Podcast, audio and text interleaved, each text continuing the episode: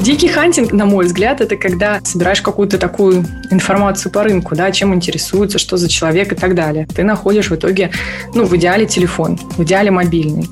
И, соответственно, звонишь этому человеку и вот так вот сходу... Мне нужна ваша голова, я много готов за нее заплатить.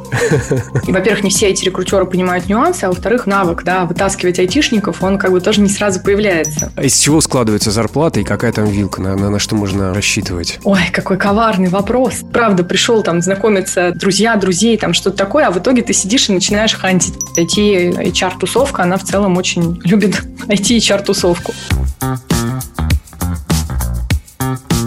CV и слушай. Привет, это подкаст CV и его ведущий Денис Малышев. Наш подкаст создан проектом InPlace. Это сервис, который помогает соискателям подготовиться к собеседованию и получить работу по душе, а компаниям найти подходящих сотрудников. Ну а в подкасте мы обсуждаем актуальные проблемы HR, в том числе как с его помощью решить задачи бизнеса. Ускорившаяся цифровизация привела к тому, что аксиома «кадры решают все» сегодня обрела новый смысл. Особенно, когда речь заходит об IT. Скорость создания и продвижения создание новых продуктов напрямую зависит от того, сколько в команде нужных специалистов и какого они качества. И обойти конкурентов уже невозможно, не вкладываясь в найм. А привлечь таких высококлассных специалистов могут только рекрутеры нового типа. На вопрос, как стать охотником за самыми дорогими на рынке кадрами, расскажет Катерина Попова, HR-директор Get Systems. Это подразделение Get в России. Оно занимается разработкой. Сама компания международная, с офисами в Великобритании и в Израиле. Для справки. Катерина Попова 15 лет в HR. Дипломированный психолог с опытом работы в топ-компаниях Люксофт, КПМГ, IBM. Прошла путь от рекрутера до HR-директора в международном IT-стартапе. Все это время не переставала учиться, расширяя компетенции. В бэкграунде у Катерины HR-магистратура лондонского Кингстон Юниверсити, школа карьерного менеджмента и тренинг стендап-комеди. Его, кстати, называет лучшим в жизни. За последние два года провела более 300 карьерных консультаций. Также делится экспертизой через СМИ и персональный блог. Хочет видеть вокруг себя больше людей, для кого работа не рутина, а классный и интересный вызов. Катя, привет. Привет. Когда я готовился, я посмотрел внимательно твой э, блог в Инстаграме, выписал оттуда, как люди тебя благодарили. Вот, например, спасибо за консультацию. Послушав мои эмоциональные и пространные рассказы, ты очень точно и емко сделала выводы о том, в каком направлении двигаться. Или вот еще. Катя сказала мне, зачем карьера, если не расти? Вот IT-специалисты, айтишники, судя по тем рассказам об их зарплатах, они тоже так же думают. Вот зачем э, карьера, если не расти, и постоянно называют все новые и новые суммы своих зарплат? Я хочу, наверное, немножечко это развернуть таким образом, что э, есть внутри вообще, да, там э, рынка кандидатов э, несколько, по сути, э, направлений, да, и они очень разные. Потому что если мы говорим про, допустим, тех людей, которые ко мне приходят на карьерные консультации, очень часто эти люди приходят как раз с рынка э, да, то есть с тех рынков, где э, работодатель диктует условия. А если мы говорим про рынок IT, на котором я сама работаю, то это немного другой рынок, это рынок кандидата, потому что, как ты правильно сказала, айтишники, они действительно очень э, сейчас востребованы. Из-за того, что они так востребованы, становятся очень востребованы IT-рекрутеры. Вот, и, соответственно, рынок труда именно в блоке IT, он достаточно сильно отличается от других рынков. Но так же не всегда было. У тебя 15 лет в HR. Да. Каким был рынок 10 лет назад, да, это у нас получается 2011. Я не помню, ты уже была в IBM в, то, в тот момент? Нет, нет, я в IBM я пришла в 2013 году. Моя карьера в IT-рекрутменте, да, потому что я сама начинала как IT-рекрутер, да, и вот выросла до HR-директора. Моя карьера началась, когда где-то в районе 20 лет, да, сейчас мне 35, а я попала в кадровое агентство, и тогда в этом кадровом агентстве открывалась еще одна практика подбора именно айтишников. И тогда еще не было настолько очевидно, что это вот просто захватит весь мир, да, что это будет супер крутая специализация, я пошла просто из любопытства. скорее, да. И мне опять-таки, да, моя старшая сестра сказала, Катя, иди в IT. Она-то знала? Вот скажи, Катя, откуда она знала? Ну, вот такой вот очень умный у меня ментор всегда был рядом. Вот, я, собственно, по ее следам пошла в HR, и она сама не в IT работала, но IT-рынок видела, да, что он развивается, и она мне посоветовала, сказала, иди в IT. И тогда рынок IT был совершенно другой. Меньше было профессий, разработчик э, там двух-трех видов буквально. Системный администратор, наверное. Да, системные администраторы, какие-то очень много было железячников, да, как мы их называли, то есть те, кто работают угу. именно с железом. А сейчас очень много действительно тех, кто работает с софтом. Получается, иногда тебя называют какую-то профессию, а ты такой, блин, я не знаю, что это за профессия, потому что она, видимо, появилась вчера, а я вот еще ночью не успел почитать э, какие-нибудь популярные издания, еще не в курсе, а что же это такое, да, и этот рынок, он вот прям сегментируется, развивается на глазах. И когда, возвращаясь, да, к тому моменту, какой он был в начале, э, история была такая, что если ты просто говорил не C-Sharp, а, э, точнее, не C-решетка, а C-Sharp, да, то все, разработчики уже падали тебе в ноги и говорили, о боже, женщина, ты понимаешь, о чем мы говорим? И на этом IT-рекрутеры отлично себя чувствовали, то есть, ну, надо было действительно разбираться, но как сейчас IT-рекрутерам приходится разбираться, это совершенно, совершенно другой уровень. Тоже недавно искали э, рекрутеров в команду, даже двух, и это, это был очень сложный поиск. Мы с, с одним агентством как раз обсуждали тему, что они проанализировали э, статистику по откликам и сказали, что отклики на IT-рекрутеров в два раза меньше, чем на разработчика. А на разработчика, надо сказать, тоже очень мало кто откликается, потому что они обычно сидят и ждут, что к ним придут с интересными предложениями. Вот поэтому профессия, на мой взгляд, крайне перспективная. Очень много сейчас, кстати, онлайн-курсов на эту тему откры- открывается. Именно где IT-наймингу, да, обучают? Да, как делать IT-рекрутмент, потому что это одна из тех профессий, которая в том числе очень легко, ну, не очень легко, это нет, сложно, а, но можно начать даже работать на себя. Многие люди никогда не сделают прорыв в своей жизни, поскольку отказались выйти из зоны комфорта и сделать шаг в неизвестность. Наполеон Хилл, американский публицист, автор бестселлера «Думай и богатей».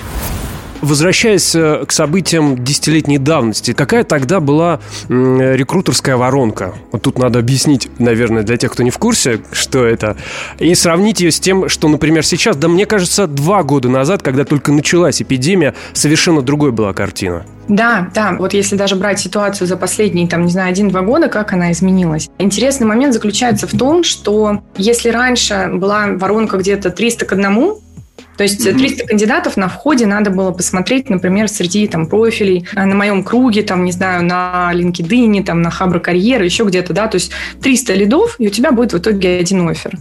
А, то сейчас эта картинка очень драматично поменялась, да, она уже стала там буквально 500 к одному.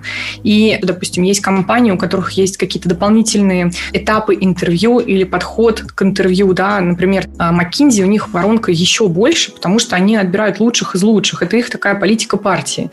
Допустим, в IT-сообществе э, тоже да, некоторые компании практикуют метод HU, так называемый, да, когда набирают тоже, стараются именно A-плееров, лучших из лучших, и тогда эта воронка может быть даже не там 500 к одному, а еще больше. Обычно у всех кандидатов э, на IT-рынке на финале где-то 2-3 оффера. И даже в этом случае, если человек вроде бы написал, формально согласился, но до тех пор, пока не появился на, на работе, еще рано складывать лапки и торжествовать, что заполучил нужный тебе кадр. Он просто может не прийти. Такое действительно случается? Да, да, да. То есть рынок настолько агрессивный, что, э, во-первых, работодатели стали намного лучше сражаться за своих сотрудников. То есть контроферы предлагают? Да, то есть у компаний появляются ретеншн-планы. Они видят, что у них какой-то талантливый сотрудник собирается уйти, они на него напрыгивают со всех сторон, э, удерживают его, придумывают ему мотивацию, мотивацию, придумывают ему какие-то проекты, повышают зарплату. То есть делают действительно очень много, э, чтобы удержать сотрудника. По факту для компании обычно, да, если у них там 2-3 года талант проработал, он э, пытается уйти,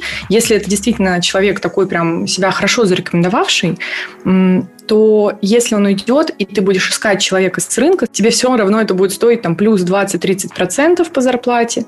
И еще, может быть, придется заплатить агентству. Да? А агентские косты, они там, ну, не знаю, 18-20% от годового дохода. Многие работодатели, конечно, уже да, все это проанализировав, пришли к простому выводу, что ну, надо удерживать. Конечно, сотрудник никогда не знает, он, когда пришел с оффером, будут ли его удерживать, потому что это зависит от большого количества факторов. Да? То есть он там, соответствует ли там, корпоративным каким-то ценностям. Это же тоже конце концов важно. Да. В IT, мне кажется, часто это бывает, что человек очень профессионально хорошо работает, да, а с точки зрения, например, soft skills есть какие-то гэпы, которые мешают... Конфликтные, например, да? Ну, конфликтный – это очень такой яркий пример, который, ну, как бы легко понять, да. Бывает так, что, допустим, человеку для перехода на следующий уровень нужны хорошие навыки, убеждения, влияние, да, там, эмоциональный интеллект, ну, много всего. Это тоже такая большая проблема в IT, да, найти достаточно людей с вот этим лидерским потенциалом и с этими soft skills развитыми или развить эти soft skills. А какой самый убедительный контр-оффер? Деньги по-прежнему? Деньги – это, ну, это очень короткая мотивация, я бы так сказала. А мне кажется, хорошая мотивационная история, чтобы действительно по-настоящему удержать человека, это посмотреть, а что изначально привело сотрудника к вот этой вот точке, да, что он решил двигаться вперед куда-то. Это были только деньги или нет? Обычно там очень много всего. Обычно это содержание работы, на каких он проектах, нравится ли ему его босс. А деньги это скорее такой дополнительный момент, потому что, как правило, да, все-таки человека в том числе и перекупают. Тебе надо хотя бы немножко выровнять выровнять эту историю. И очень часто работодатели даже не дают ровно такую же сумму, как то, что человек получил с рынка. А, и многие готовы остаться да, на там, просто, что ему улучшили условия и решили какую-то фундаментальную проблему.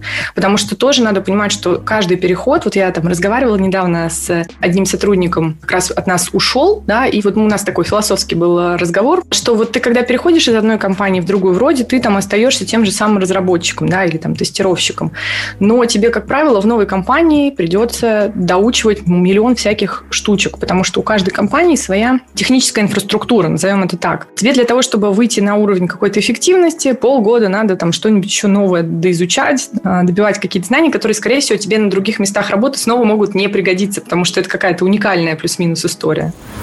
Мотивация – это огонь изнутри. Если кто-то попытается зажечь этот огонь под вами, скорее всего, он очень быстро сгорит. Стивен Кови, автор книги «Семь навыков высокоэффективных людей». Вот почему некоторые соискатели совершенно перестали выкладывать свои резюме в открытые каналы. Ну, на самом деле, если они, конечно, вдруг остались без работы или прям находятся в, активном, в активной стадии поиска работы, а, они, конечно, выложат резюме, я думаю, да, то есть тут, наверное, есть какая-то доля лукавства. Но вопрос где? В меньшей степени выложат это где-нибудь там, не знаю, на HeadHunter, может быть, они там скорее это выложат на каких-то профессиональных, да, там, сайтах, сообществах, каких-то форумах, которых они, да, ну, я тоже их могу понять, то есть если тебе постоянно сыпется бесконечное количество предложений, которые которые достаточно часто плохо сформулированы. И, во-первых, не все эти рекрутеры понимают нюансы, а во-вторых, ну, вот этот вот навык, да, вытаскивать айтишников, он как бы тоже не сразу появляется. А как это вытаскивать айтишника? Вот можешь сформулировать этот навык? В чем он состоит? Мне кажется, тут э, несколько моментов. Первое, действительно разобраться, в чем э, потенциальная польза и интерес, да, именно вот этой вакансии или именно этой компании, на что ты можешь, правда, человека замотивировать. Потому что просто писать, что мы много платим или там наш клиент много платит, платит, но это, мне кажется, ну, это важно, да, отразить какую-то историю про доход, потенциальный рост в доходе, но еще важно действительно какой-то технологической изюминкой привлечь. Угу. Ну и грамотно это сформулировать, потому что в том же LinkedIn, когда ты пишешь людям, а, у тебя, как правило, если это не платная функция email, у тебя очень короткое поле, поэтому это надо, получается, очень коротко и очень цепко уметь формулировать историю. Это единственное или еще есть какие-то признаки этого навыка? Когда ты понимаешь, ну да, он появился, и у меня все хорошо с этим. Мне кажется, что э, еще про то, а где же ты берешь контакты этих кандидатов. Потому что mm-hmm. одно дело, если ты начинаешь просто как это написывать везде, да, а другое дело, если ты, например, умеешь выстраивать свой какой-то нетворкинг среди профессионального комьюнити, там, не знаю, разработчиков, тестировщиков, а, общаешься с этими людьми, и в том числе можешь им рассказать про какие-то классные проекты, над которыми ты работаешь, и дальше выманить у этих людей контакты тех, с кем надо пообщаться общаться. Ничего себе. Ну, конечно, это вот как раз такой хантинг. Это и есть тот самый дикий хантинг. Затусить с айтишником. Дикий хантинг – это другое, я могу рассказать. Да, можно. Без фамилии, но легко принимается? Ну, дикий хантинг – это, как правило, по каким-то топ-менеджерским позициям, да, когда ты ищешь, когда ты делаешь прям карту рынка что окей, там, не знаю, вот, э, вот этим занимается, там, не знаю, 10 компаний на рынке. Окей, э, такая должность в компании, ну, максимум 1-2 человека. Окей, ты смотришь там по конференциям и так далее, то есть такой открытый поиск делаешь, собираешь имена. Дальше ты там спрашиваешь, наводишь э, справки на тему того, что эти люди себя представляют, чтобы, ну, очень точечно к ним обращаться, да, чем интересуются, что за человек и так далее. Дальше, опять-таки, через там свой нетворкинг или еще как-то ты находишь в итоге, ну, в идеале телефон в идеале мобильный. И, соответственно, звонишь этому человеку, и вот так вот сходу. Прям звонишь? Или все-таки в WhatsApp сначала Яник, или в Телеграме? Э, Яндекс э, там еды, я просто хедхантер. Я вот собираюсь предложить кое-что интересное. Мне нужна ваша глава, я много готов за нее заплатить. А правдивы ли рассказы о том, что некоторые ушлые и юные э, твои коллеги находят IT-специалистов чуть ли не через Тиндер? А, я тоже слышала это как такие абстрактные истории. А мне кажется, что это скорее, знаешь, как-то по-другому происходит. Типа, ну, рекрутеры, да, это чаще всего девушки, хотя, ну, конечно, и бывают и молодые люди. Значит, девушка-рекрутер, она много-много работает рекрутером. И потом, естественно, у нее тоже есть задача построить личную жизнь. Вот она идет в том числе в разные приложения знакомств чтобы с кем-то познакомиться. И тут она встречает какого-нибудь разработчика. Вот, и тут у нее начинается просто это, как это, а, пересечение ее личных и профессиональных интересов. Профдеформация. Так, она вроде бы идет на собеседование, но проводит, э, точнее, на свидание, но проводит собеседование. Вспоминаю свою какую-то молодость, и у меня тоже периодически происходило какое-то перемещение серого вещества в голове, когда ты, правда, пришел там знакомиться там с людьми, просто, ну, как бы там друзья, друзей, там что-то такое, а в итоге ты сидишь и начинаешь хантить. Потому что ты уже так привык хантить, что это уже твоя вторая вторая натура. Опасные люди, опасные люди. Да, да, да, да, да, рекрутеров не остановить. Э, ну, про профдеформацию я понял. А про выгорание это тоже знакомо? Мне кажется, что сейчас, наверное, у IT-рекрутеров, наверное, самое сложное время, потому что получается, что рекрутер тратит огромное количество времени на общение, да, то есть у него вот эта воронка, ее обработать, это сложно. Ну, мы же называли 500 человек, да, вот, вот да. чтобы найти нужного тебя. Результат этой воронки становится все как бы хуже и хуже, и это не из-за него, да, не из-за рекрутера, а из-за того, что рынок становится все более и более таким конкурентным, и из-за этого становится все сложнее выполнять KPI, и в конечном итоге получается, что рекрутер испытывает большое давление, да, что ему тяжело. Да. Из моего последнего такого опыта я понимаю, что выходишь на сильных рекрутеров из классных компаний и ну, там, хантишь их, процесс идет, все классно, но в конечном итоге просто говорят, после текущего места у них сейчас нету просто энергии, они боятся куда-то переходить, и они скорее, там, не знаю, поднакопят чуть-чуть денег и сходят на там, полгода-год в сабатикал, просто восстановиться. Плюс, ну, тоже IT-рекрутер – это человек, который должен быть очень практичным активным, да, чтобы получить результат. И от него тоже в какой-то момент начинают все шарахаться, это сложно, да. И вот ты вот бегаешь ко всем пристаешь, давайте там быстрее интервью, давайте у нас кандидат отвалится. И ты все время вот такой вот моторчик. Стресс сам по себе не вреден. Вредно в нем застревать. Эмили Нагоски, лайф-коуч и автор книги «Выгорание».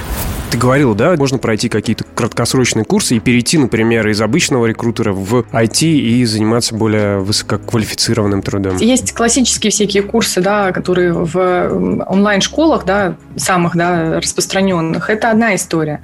А, мне кажется, что после них все равно человек вроде бы что-то знает, но глубина этого знания, она не та. А вот если говорить про именно какие-то менторинги, то я видела несколько экспертов в том же там Инстаграме, да, с кем там я дружу и так далее, а, которые вот как раз передают это как, по сути, ремесло. И, кстати, обучение такой профессии прилично стоит. Я вот буквально вчера смотрела, а, сколько стоит такого уровня курс, именно вот когда в менторинге mm-hmm. ты работаешь, да, чтобы тебя, правда, научили самому закрывать вакансии. Не просто думать, что ты можешь это сделать, а правда тебя проведут через этот процесс. Там типа 150 где-то тысяч такое обучение стоит. А сколько длится? По-моему, пару месяцев, что-то такое. Откуда лучшие IT-рекрутеры берутся? Откуда они приходят в профессию? Ну, я бы сказала, что классически считается, что хороший рекрутер рекрутер э, обладает агентским опытом, да, потому что когда ты работаешь в кадровом агентстве, ты э, изучаешь весь рынок, у тебя появляется кругозор.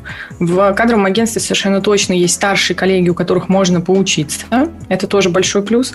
И, ну, соответственно, ты поработал с несколькими разными клиентами, то есть ты, ну, типа должен быть стрессоустойчивый, да, и уметь работать с разными заказчиками. Я также замечала, что бывает такое, что, допустим, рекрутеры или HR, да, которые работали, ну, по какому-то более широкому профилю, в какой-то момент э, смекают, да, что хм, IT хороший рынок, там э, больше платят, например, да, или там он перспективный. Соответственно, переобучаются. Им самое главное найти первую компанию, которая готова будет им дать шанс и поучиться на их э, внутренних э, заказчиках. Это не так-то просто, да, потому что в целом IT HR, он, я бы сказала, достаточно закрытый. То есть IT HR-тусовка, она в целом очень любит IT HR-тусовку. Там есть какой-то возрастной ценз, требования к профилю профильному образованию, я имею в виду техническое? Ну, кстати, нет. Мне кажется, что вот такого ожидания к HR нету. Если у человека есть техническое образование, а, то он вообще, скорее всего, пойдет сам в IT работать напрямую. То есть зачем ему такой долгий заход? Ну, вот у меня даже несколько человек, кто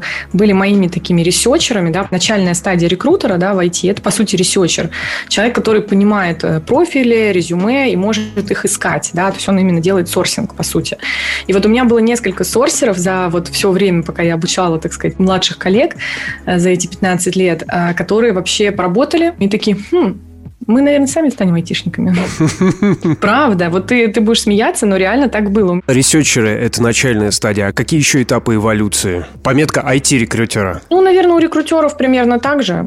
Да, мне кажется, ресерчеры, они же бывают не только айтишные. Uh-huh. А, ну, опять-таки, вот, допустим, я росла, э, развивалась в то время, когда не было отдельной такой профессии ресерчера, и там, по сути, ты был junior-рекрутером, который делал ресерч и сам же прозванивал кандидатов. Сейчас, правда, мне кажется, меньше кто друг другу звонит, больше все пишут друг другу. Вот так это как-то работает, да, во всех мессенджерах и так далее. Так, значит, IT-ресерчер, э, а потом, соответственно, у человека развиваются в том числе навыки общения, коммуникации э, с заказчиком и с кандидатами, и потихоньку уже превращается человек в IT-рекрутера.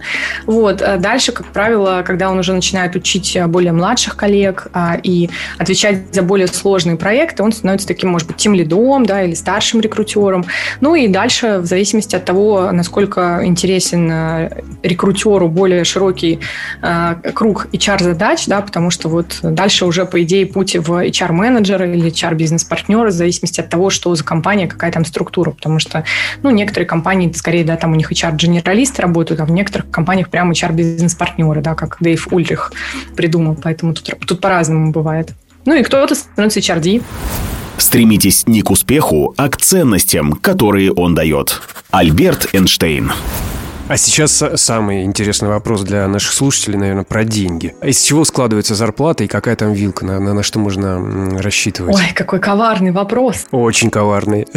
Ну, конечно, наверное, если брать IT-рекрутмент, самое выгодное – это работать на себя да, но ты, когда работаешь на себя, ты берешь на себя большие-большие риски, потому что, например, закрыл вакансию, получил, не знаю, там, я не знаю, 500 тысяч, например, да, вот, ну, вроде здорово, думаешь, вот, я 500 тысяч заработал, но ты, может быть, работал над этим проектом полгода. Угу. Если это какой-нибудь синьор, да, например. Да, сколько ты сможешь, сможешь вакансий закрывать, да, особенно на таком конкурентном рынке, сколько ты на себя риска готов взять, на какой у тебя нетворкинг, хватит ли тебе, ну, там, все ресурсы для поиска в IT, они тоже очень часто платные и прилично стоят, да, то есть тут много таких но-но-но но возникает, да, но если человек классно умеет закрывать вакансии э, и обладает большой-большой экспертизой и не боится там, не знаю, перегореть, еще что-то, то один из сценариев работать на себя, и тогда, ну, как бы ты берешь полную ответственность и можешь, в принципе, хорошо заработать. С другой стороны, опять-таки, тут есть свои риски.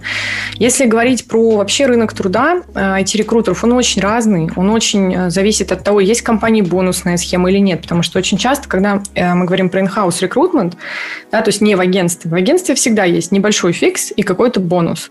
И работая в агентстве, рекрутер набивает руку, растет, да, может, в принципе, стать когда-нибудь партнером IT-практики, да, то есть это тоже сценарий, да, такого карьерного трека. В агентстве как побегал, да, так и заработал. Вот, если говорить про классическую модель, как правило, в крупных компаниях, то, что я видела, да, очень часто, ну, просто фикс у рекрутера. На мой взгляд, это не очень мотивирует рекрутера на качественные результаты. Скажи, ну, это сопоставимо с айтишными зарплатами или все-таки, судя по той истории, когда э, твоя знакомая ушла в IT-специализацию, да, она еще углубилась и совершенно забросила HR, все-таки там получше с деньгами. HR в IT, давай вот так вот, HR в IT, угу. потому что очень много разных подпрофессий, еще что-то, но в целом. HR в IT, они зарабатывают неплохо, они быстро растут, и я бы сказала, что это какой-то ориентир где-то там из серии от, от 100 до, там, не знаю, 500 можно зарабатывать. Mm. 500 это не IT-рекрутер, да, то есть это какие-то более высокие позиции. Бывают и выше, потому что в, в IT всегда есть какие-нибудь безумные IT-стартапы, которые приходят и, ну, начинают закидывать всех деньгами, потому что они собирают Dream Team, A-Players и вот эта вся история. И, ну, тут тоже надо быть осторожным, потому что некоторые стартапы как быстро заходят, так быстро и уходят, да, а в резюме эта странная запись у тебя остается, да, и так далее и тому подобное. Но они платят премию за риски. А, иногда да, иногда нет. Иногда премия за риск не всегда стоит того риска, который ты на себя угу. берешь. Была, была такая интересная история. Ну, ко мне в какой-то момент э, пришла одна компания, которая занималась, ну, типа там ставки на спорт, еще что-то, вот что-то такое. Ну, то, что в России считается таким не очень, ну, таким маргинальным, назовем, назовем это так.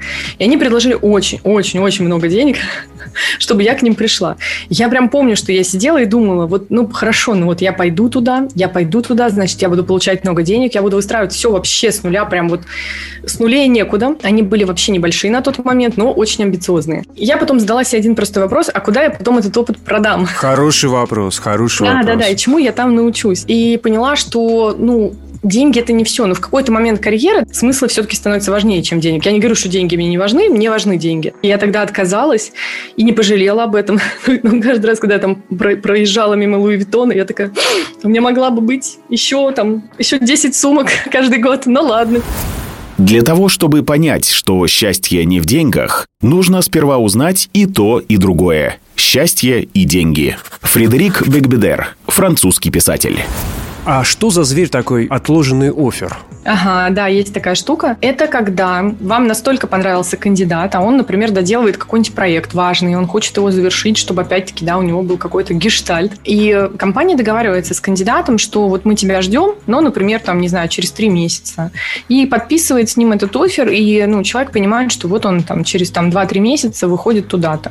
Вот, многие компании уже да, тоже к этой истории приближаются, да, чтобы опять-таки выравнивать свою потребность в персонале и планировать, что, ага, ну, это вакансия, которая нас там будет вот там-то, она у нас уже закрыта. Но знаешь, в чем сложность? А для того, чтобы, правда, пользоваться качественно отложенными офферами, очень важно научиться планировать потребность в персонале тоже заранее. А вот с этим уже большая проблема. Потому что, как правило, когда есть вакансия, ее надо закрыть вчера. И если даже находишь идеального кандидата, который через три месяца хочет да, и готов, а, но не прямо сейчас, то не всегда удается всех увязать, потому что приоритеты бизнеса очень часто, что это нужно сегодня. Но при этом, если это какая-то позиция, которая более-менее постоянно открыта в компании, например, почти всегда открыта вакансия го-разработчика, да, остальные мы периодически закрываем, а по огушникам мы всегда в поиске, потому что мы растем. От лишних рук никогда, даже не рук, от лишней головы никогда не откажемся. До скольки сейчас э, сократился срок, средний срок принятия решения по кандидату? Я встречал такой момент, что предпочитают сейчас в условиях такой конкурентной борьбы за кандидатов проводить короткие интервью и очень быстро принимать решения чуть ли не за три дня. К этому все стремятся. На самом деле очень сильно зависит от того, а кого же компания хочет нанять. Да, потому что качество процесса, оно тоже все-таки так или иначе связано с количеством этапов. И ты можешь э, сделать процесс максимально коротким, но будешь ли ты потом, э, как компания, да, испытывать удовлетворение от того, какой у тебя собрался да, там, уровень э, сотрудников, это вопрос. А дело в том, что все сильные сотрудники, они в целом хотят работать в коллективе тоже сильных сотрудников. Караван идет со скоростью последнего верблюдика, да, и в IT все очень одержимы вот этой темой talent density, да, то есть такая плотность талантов, да, что все должны быть супер, да, и вот тогда компания взлетит в небеса. Мне кажется, что здесь нужно делать такой какой-то очень честный выбор между скоростью и качеством. Мне кажется, и кандидат-то не всегда готов. Можно было бы провести интервью за один день, да, но кандидат сможет взять, не работать, да, уйти с работы или что, он от больничный возьмет, да, потерять в деньгах, потому что часто в обед выгрызть как-то, да, из своего расписания и поговорить там по телефону или по зуму с рекрутером или с нанимающим менеджером раз в день можно. Но если ты ходишь одновременно в пять компаний, у каждой компании четыре этапа, например, и каждая компания хочет тебя за один день, да, четыре этапа, ну, это целый рабочий день ты будешь ходить на интервью. Такое тоже, скорее всего, никому не интересно, имеется в виду со стороны кандидатов. Ты как-то упомянула, что качество качественные инструменты для поиска в помощь IT-рекрутера, они денег стоят. Это ты что имела в виду? Какие? Ну, э, Amazing Hiring, да, э, там Headhunter, ну, Headhunter, он для айтишников тоже используется, он тоже стоит денег и тоже не дешевый, да, условно говоря, и каждый год они поднимают свои цены, да, там, не знаю, на Хабре, Поток, много-много разных, то есть там еще от направления зависит, но вот все эти ресурсы, они же тоже не бесплатные, совсем не бесплатные. А, рекрутеры, как правило, пользуются платным LinkedIn. А, платный LinkedIn, он бывает разный. Он бывает просто такой привязанный к аккаунту человека или корпоративный. Да, и это тоже разные возможности, разные всякие фишечки поиска и так далее. 80% успеха – это появиться в нужном месте в нужное время. Вуди Аллен, голливудский кинорежиссер. Ну, мы потихоньку подошли к тому, чтобы сформулировать роли, которые выполняет IT-рекрутер, да, вот в новых реалиях. Вот каким он должен быть, какими качествами он должен обладать, рекрутер новой формации, который ищет высококлассных специалистов? Мне кажется, что у этого человека должен быть достаточно высокий уровень любопытства, угу. чтобы постоянно интересоваться новыми технологиями, постоянно интересоваться проектами, на которые он нанимает людей, чтобы постоянно находить вот эти маленькие крючочки, через которые он будет как раз э, придумывать какие-то поисковые запросы, да, потому что для того, чтобы хорошо искать, нужно еще, э, с одной стороны, быть любопытным, с другой стороны, креативным в том, как ты ищешь людей. То есть ты каждый день садишься за компьютер, и ты э, работаешь очень часто по похожим вакансиям, и ты должен раз за разом показывать результат. То есть ты ходишь по одной и той же дорожке плюс-минус, и каждый день должен находить какие-то грибочки. Грибочки, конечно, подрастают, да, за ночь. Но, да, ты при этом тоже должен новые тропинки находить, новые какие-то поисковые запросы придумывать. Во-вторых, у него должны быть отличные коммуникационные навыки, потому что очень много общения и с кандидатами, и с нанимающими менеджерами. Рекрутер – это прежде всего даже не тот, кто хорошо ищет, а тот, кто а, умеет а, управлять ожиданиями кандидата, управлять ожиданиями нанимающего менеджера и увязывать ожидания этих людей. Поэтому это вот какие-то такие переговорческие навыки. Ну и, наверное, стрессоустойчивость. То есть действительно работа непростая. Надо уметь вовремя там отключаться от работы, да, какая-то вот такая самодисциплина, чтобы действительно не выгорать. Потому что, на мой взгляд, сейчас большой тренд на выгорания IT-рекрутеров. Хорошо звучало у нас во время беседы про нетворкинг. И я бы, наверное, как разновидность коммуникатора, нетворкера бы назвал еще быть хорошим. То есть настраивать связи, чтобы они приносили пользу и э, вместе в команде создавать общее что-то. Да, согласна, согласна. Как думаешь, как долго еще продлится этот кандидатский рынок? Кто-то прогнозирует э, от двух до трех лет, а кто-то от пяти до десяти лет. Есть ощущение, что там в ближайшее время, да, там в ближайшие два-три года вряд ли что-то прям катастрофически изменится, да, потому что во время пандемии еще больше бизнесов пошли в диджитал, и количество IT рабочих мест еще больше возросло, плюс конкуренция на глобальном рынке труда появилась. Поэтому э, на ближайшее время точно как бы есть ощущение, что все так и останется, а на долгосрочную перспективу, ну, мне кажется, вообще бесполезно загадывать, потому что, знаешь, вот все загадывали, а потом пришел ковид. Все может очень быстро поменяться. Представь, да, там мир без интернета, когда он был, да, а потом раз появился интернет. Мир никогда не будет прежним, и, может быть, вообще там что-то другое будет, да, на таком пике. Но в ближайшее время, как все сейчас развивается с учетом там, демографических волн, да, э, будет точно не лучше, может быть, будет хуже. Потому что в целом, когда есть нехватка персонала, ну это же не очень хорошо. Бизнес мог бы развиваться быстрее, если было достаточно ресурсов. И сейчас вроде, да, там есть, конечно, много онлайн-школ, которые предлагают, да, там из серии из обычных людей сделать айтишников. Да, вот у многих такая бизнес-концепция сейчас. Но, на мой взгляд, это не всегда получается, да, потому что действительно IT требует определенного уровня скиллов, определенного склада ума, да, очень много людей хочет туда попасть. Рынок кандидата начинается не сразу, да, а когда ты, не знаю, годик хотя бы где-то получил первый опыт. Ну, однозначно, IT-рекрутеры на таком рынке будут себя чувствовать неплохо. Да, да, я всем рекрутерам, всем рекрутерам в IT желаю терпения, и удачи. У нас все получится, ребята, все будет хорошо. Отличное завершение беседы. Катя, большое спасибо за интересный разговор, но слушателям я говорю до новых встреч. Всего доброго. Пока-пока. Спасибо, пока. Друзья, еще минуту вашего внимания. Напомню, наш подкаст создан проектом InPlace, сервисом, который знакомит с лучшими работодателями страны и помогает построить карьеру мечты. На inplace.ru найдете подборку актуальных вакансий, бесплатный конструктор резюме, непостановочные фото и видео из офисов компаний, истории тех, кто там уже работает, а также полезные статьи, тесты и лайфхаки, чтобы лучше подготовиться к собеседованию. В общем, все это на inplace.ru. А на всех главных стриминговых платформах наш подкаст CV «Слушай», где руководители компаний, HR и другие профессионалы делятся опытом и прогнозами, дают советы и рассказывают о трендах на рынке труда. Каждую неделю свежий выпуск. Подпишитесь, чтобы не пропустить. И не забывайте ставить оценку, тогда про нас узнает больше людей. CV и слушай.